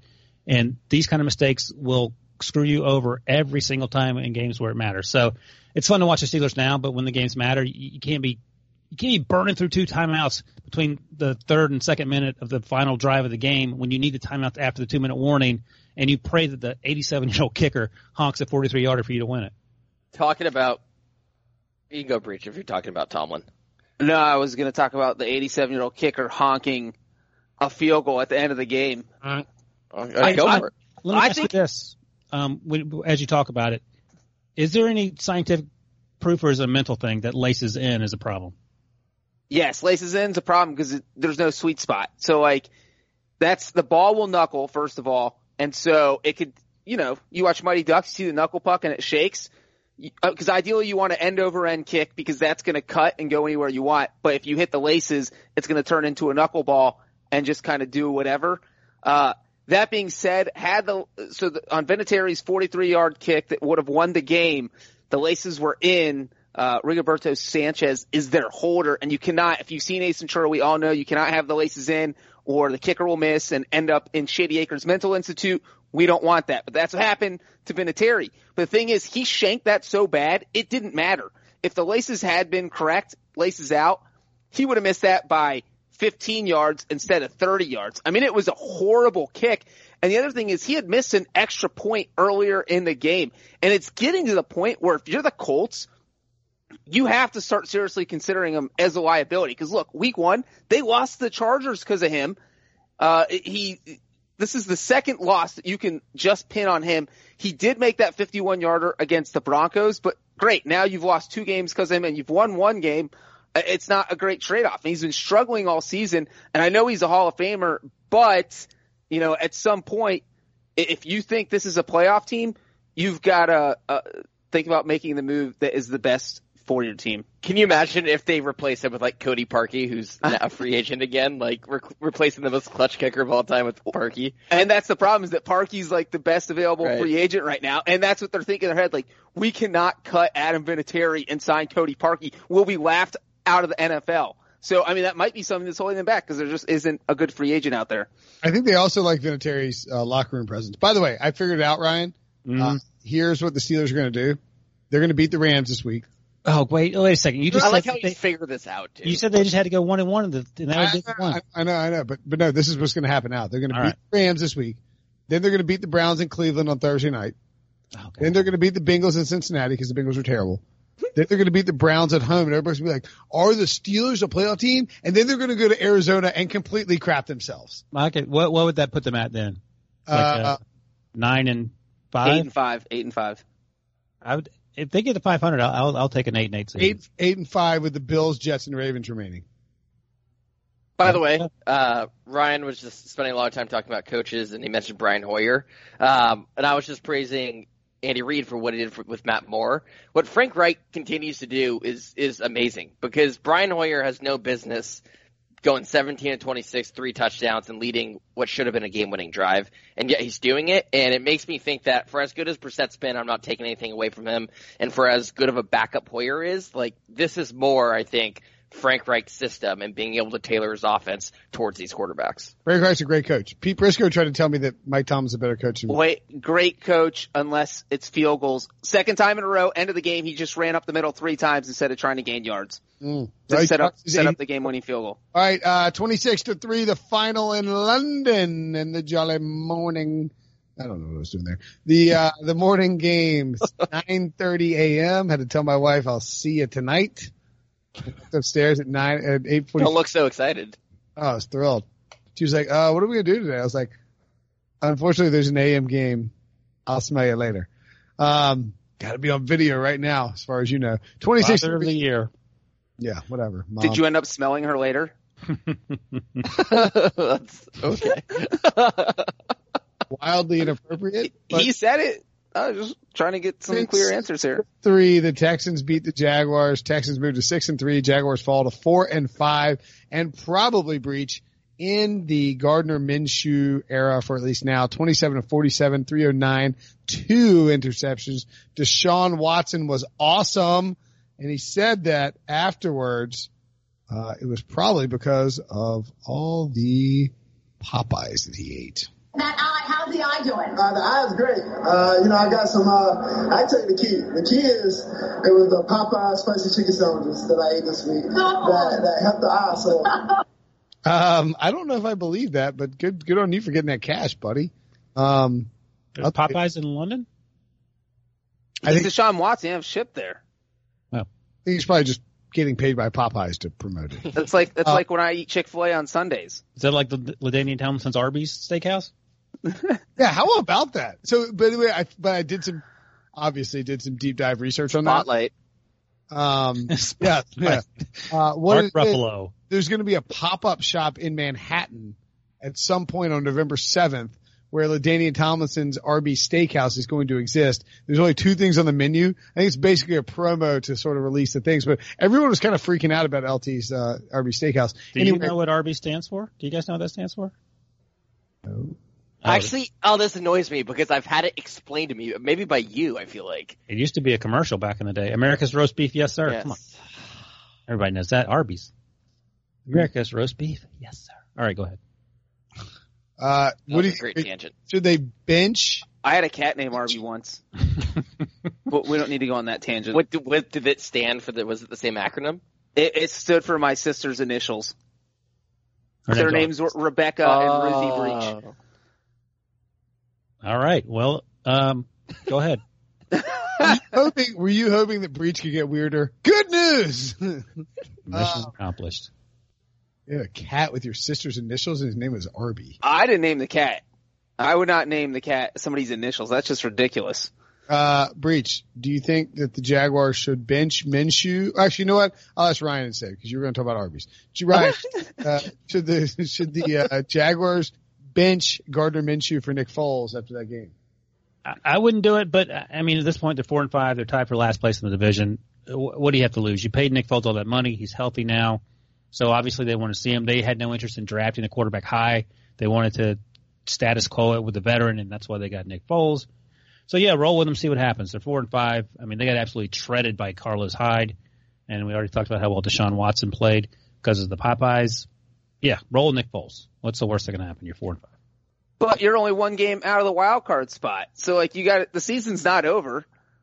Come Yeah, on, Ryan. As the resident Jaguars uh, prediction guy, I just want to say that last week when I thought they were going to win the division title again, this week I do not think that. I'm flip flopping, but I do think they should stick with Gardner because there's no reason. He's your rookie. You've got him on the cheap contract. He's going to be your quarterback of the future. Maybe you look to flip Foles this offseason, but you don't need to put Nick Foles back in there. I mean, if they do, it's not a horrible decision. This isn't like picking between Andy Dalton and Mitchell Trubisky. This is two quarterbacks who give you at least a chance to win. But, you know, he's already proven that he can play. He's proven that he can win, except against the Texans today. And, uh, you know, I would keep him. And they have three big games that are all winnable coming up against the Colts, Titans, and Buccaneers. Hoyer might be starting for the Colts. And if you win those, all of a sudden you're seven and five and you're right in the thick of the wild card race. Yeah, I'm with Breech. I would play Minshew. Yeah, I It I, won't happen, but I would. I I understand why. I don't think he's had great ball security lately. Um, I also think that if you if you're Tom Coughlin and Doug Marrone and Dave Caldwell, and you play Minshew and you lose your next four or five games, it becomes really hard to justify that whole Nick Foles contract. And so I, I mean, I think I don't know. It's, it's a tough, it's a tough tightrope to walk. My, uh, are the Texans the best? Are the Texans the third best team in the AFC South? And is I mean in the AFC and is um Deshaun Watson the MVP right now? Of what? The AFC South? The the NFL. No, nah. I like Russell. Wilson? Lamar, right there. Okay, but you said Izzy. I said no.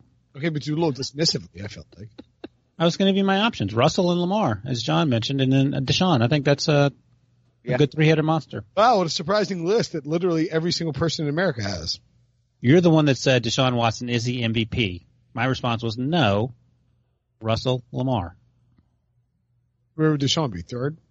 Yeah, I third. said three-headed monster. They're close.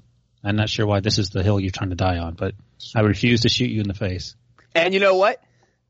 Deshaun and Lamar play each other next week, so we'll get settled that one on the field. There you go. Um, I think the Texans will win that game. No, two weeks from now, right? Two week, the Texans have a bye. It's the Texans' next game, Yeah. but not not Baltimore's. Mm, actually, you can run. Well, Houston, Houston. I say I was impressed by Houston's defense because like they should have been carved up. They played really hard. They lost JJ Watt. They came to play. Houston's schedule down the stretch at Ravens, Colts, Patriots, Broncos, at Titans, Buccaneers, ti- at Buccaneers, Titans. So that's not an easy schedule. Uh, moving along. Seahawks 40, Bucks 32. This game goes to overtime. Um, fun fact. Mm. When Jason Myers missed the kick to end the game, uh, it cost our pal Nick Costas about twenty thousand dollars. and he reacted very calmly on Twitter. So let's Yeah. give him credit for that. You texted me, Pete, and Jamey, Prisco and Jamey Eisenberg, a screenshot of him winning a uh, DraftKings tournament. He was winning fifty thousand dollars, Mm. and uh, by the time the tournament won, ended, he won one thousand dollars. You hate to see it. Uh, it's all because of like the uh, the DK Metcalf passes in overtime to Russell Wilson. Wilson had five passing touchdowns, 29 43, 378 yards. I gotta tell you, and um, the most impressive thing for me was that the Seahawks did not try to hashtag establish the run. They let Russell be Russ against the best run defense in football. They passed the ball over the place. The Buccaneers cannot stop anybody in the passing game. Tyler Lockett went bananas. DK Metcalf had a huge game. And Sean, I just thought it was a smart approach to taking care of business against Bruce Arians and your boy, Jameis Winston, who had this magnificent explanation after the game about The how always full because just because it's maybe full, half full of water, it's still full of air. So we got to keep that glass full. We got to keep a chip on our shoulder, and we got to find a way to get a win. in case you didn't hear that, what he said was, uh, the glass is half full, but that means it's still half full of water. Is I, uh, I thought I thought he said he was hungry because he hasn't eaten very many W's lately. oh, He I said- thought he said, "Luke, I am your father." Is that Darth Vader? I mean, why was he? Full water, half full of air. Very important stuff there. Um, Sean, what'd you think? Uh, I think, I mean, I was shocked that you asked if Watson was the MVP because for me, Wilson is the clear runaway right now. Like obviously Watson and Lamar are in it, but he was perfect, I would say. And he's now the second quarterback since 1950 um, to have 20 plus touchdowns and one interception through the first nine games of the season. I believe Drew Brees last year was the other one. Um, and Brees, of course, did not end up winning MVP. What's scary about the Seahawks team is if this is actually going to be their new thing where they don't try to establish the run, and this wasn't just a matchup dependent thing where they looked at the Bucks defense and said, okay, we can't throw the ball. Is they are about to add obviously Josh Gordon. Um, I believe he might be able to play this next week. Um, and so with DK Mac- Metcalf really coming to his own and actually uh, being able to contribute um, substantially, Tyler Lockett remains probably the most underrated superstar receiver. Uh, like I think he's firmly in the wide receiver one discussion. Um, you add you add Josh Gordon to this offense, an offense that prefers to throw the ball out of 11 personnel. I don't know how you stop them. And you look at, so they play the 49ers this next week. I don't know I don't think the 49ers defense can stop, slow down the Seahawks. I, I don't think there is a defense that can slow down the Seahawks if they let Wilson throw the ball. And maybe I noticed the teams is maybe don't blitz Russell Wilson. Um, they blitz him, the Bucks blitz him 76% of the time. On those dropbacks, he was 19 to 32, three touchdowns, 221 yards. Via next gen stats. Don't, don't forget about what the, what tweet you're stealing, Sean, as you steal all my talking points from the YouTube exclusive. You are a thief. Did you say that on the YouTube exclusive? Oh, uh, you, you ran through the receivers. Hashtag content, hashtag thief. I will say this though, and Brenton, you sort of touched on it. Pete Carroll is going to have to be less conservative in his play calling or his coaching overall if they're going to compete with Kyle Shanahan uh, as they go into San Francisco. I, I think Seattle's going to win that game, but it can't be because you're punting the ball on your opponent's 35 yard line on fourth and one and running the ball a bunch. You have to let Russ be Russ because he is currently the best player in the NFL. By the way, uh, see, apparently 49ers fans thrashing us in the uh, YouTube comments. Uh oh. Once again. They love thrashing us. Remember, I said on Thursday that the Seahawks would win next Monday, and Sean was like, "No, this Jimmy G is a hero, a national superstar, a changed man, shooting his shot on TV. Uh, he's the greatest." I was like, "Man, we- that's a new Sean voice. You've been practicing. It's uh, I can't tell the difference. Who's talking? That's post pubescent. Yeah, that was a very enthusiastic, like, ooh, Jimmy G shoots, shoots his shot. Um, anyway, the Seahawks get the 49ers in San Francisco on Monday and then have their bye before playing the Eagles, Vikings, Rams, Panthers, Cardinals, and 49ers again. That is not an easy stretch run. Um, Here's the thing about the Seahawks though, is that you look at who they've beaten, who they've lost to, who they've played. They've played two really good teams, the Saints and the Ravens. They lost both games. Every win they've had has been against a team that's 500 or below, except for the Rams. So they have one win. and they should have against- lost that game. if yes, if uh, Zuerlein hits that field goal, then they've lost every game they've played against a good team. And so when Sean says, you know, the 49ers are going to not be able to slow down the Seahawks at all. I mean, one, you have you're throwing Josh Gordon in there. He's not just going to be some uncoverable, unbeatable. He's not going to have this offense master right away. And you said when you let Russell Wilson throw the ball, but the thing is, the Seahawks don't do that. They just do whatever they want. They might end up running the ball 40 times on Monday because that's what Darrell Bevell decides they need to do, even if it's not what they need to do, just because they, they rely so much on the ground game, even though they don't need to, even though they shouldn't. Because I, I feel like at least once a week we're all butting our heads like, why didn't they let Russell throw the ball there? Because they just call run plays to call run plays in Seattle. Uh, so I, I think the 49ers defense will probably do a little bit better against the Seahawks than, than my boy Sean thinks. if uh, Hear about the if- Buccaneers at all? Well, I was going to say this was like the perfect example of like Jameis's flaws because he actually played well, but even when he's playing these good games, he still he always has his Jameis moments, and he actually got lucky on uh on Sunday because he had a touchdown pass that pass. It popped up in the air. it like should have been an interception in the end zone, turns into a touchdown for Perriman, um, and then he fumbles late in the game. And he wasn't even touched. He just went back to, to pass, and he lo- lost the grip on the ball as he was going back to cock his arm. So it was the perfect example of like even when he has these good games, you can't get all of Jameis out of Jameis. Uh, since the end of the league, he leads the league in interceptions, obviously, um, and also fumbles lost. So he's just a turnover waiting to happen. Not believe Sean used the C word on this podcast. What did I say? You heard yourself. Panthers 30, Titans 20. Panthers cover the three and a half. Overhit on 43. Panthers overs keep hitting. Christian McCaffrey was another monster again, or was a monster again, whatever. Christian McCaffrey, uh, had a huge game is the point of what I'm trying to get to here.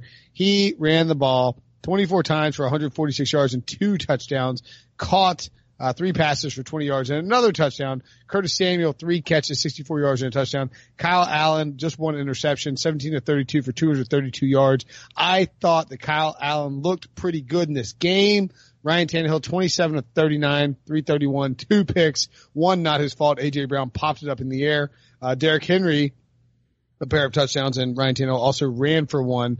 Titans fall to four and five. Panthers move to five and three. That is a huge victory for those of us who have the over seven and a half in Panthers wins, and for Carolina to stay in the playoff hunt. They're right there on the fringe.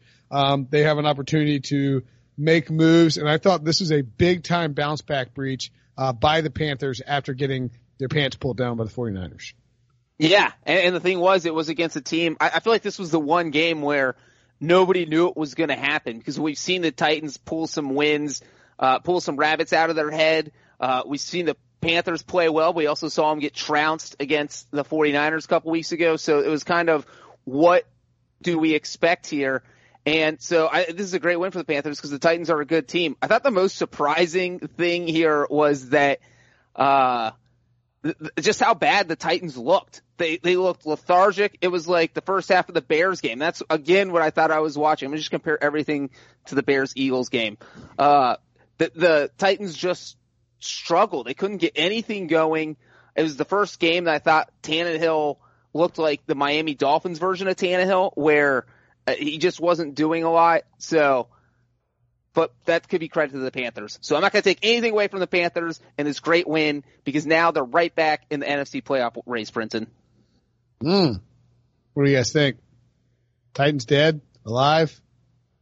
No, the Titans. there. I didn't watch a lot of this game. I'll be honest with you. Um, I saw the AJ Brown interception, which didn't make me feel good because uh, I liked him a lot coming out. Uh, I do wonder if the Titans are going to roll with Tannehill next year as well. Like if that's going to be their plan, because uh, obviously Mariota's done, and um, I think he has a chance to succeed. But I, I do wonder about um, UPS Brown there if they're going to get rid of him, or is he FedEx Brown? Who's who's FedEx? Oh, okay, yeah, FedEx Brown might have to might need a plan B there. But uh, no, this is great news for the Panthers. They're five and three now. Uh, another reason why the Vikings should be upset with that loss that they dropped to six and three, second place as we talk about wildcard teams here now that we're in uh, a week nueve. And, and real quick, the Titans, they cut Cody Parkey last week because they had their kicker coming off injured reserve, Ryan Succop. So, in the irony of all ironies, Ryan Succop comes up, first game back, whiffs on three field goals, goes 0 for 3. I think he missed from 43, 44, and 56. Uh, so that's, that's not, that's not great. By the way, Christian McCaffrey now on pace for 2,488 yards. That would be 21 yards short of the record for yards from scrimmage. He's getting used. Cam Newton's not coming back anytime soon. He's getting used. Finally, the last game, the worst game, the Redskins game. Redskins lose 24 to 9. Bills cover the nine and a half. The under 37 hits. Josh Allen and Devin Singletary both blow up. Dwayne Haskins in his, what do you think about Dwayne Haskins, Ryan, in his first start? I remember you watch this minute to minute. Yeah, I didn't watch a lot of this either. I'll be honest with you. Uh, I was watching uh, the Steelers rip victory from uh, Adam and Terry split. Nobody watched a lot. Let's be clear. Nobody watched. You know what? You know why nobody watched a lot of this game? Because a it was terrible. B it was so freaking fast. It was hard to watch. Do you know that there have been three games this season in the entire NFL through nine weeks that have been played in less than two hours and 45 minutes.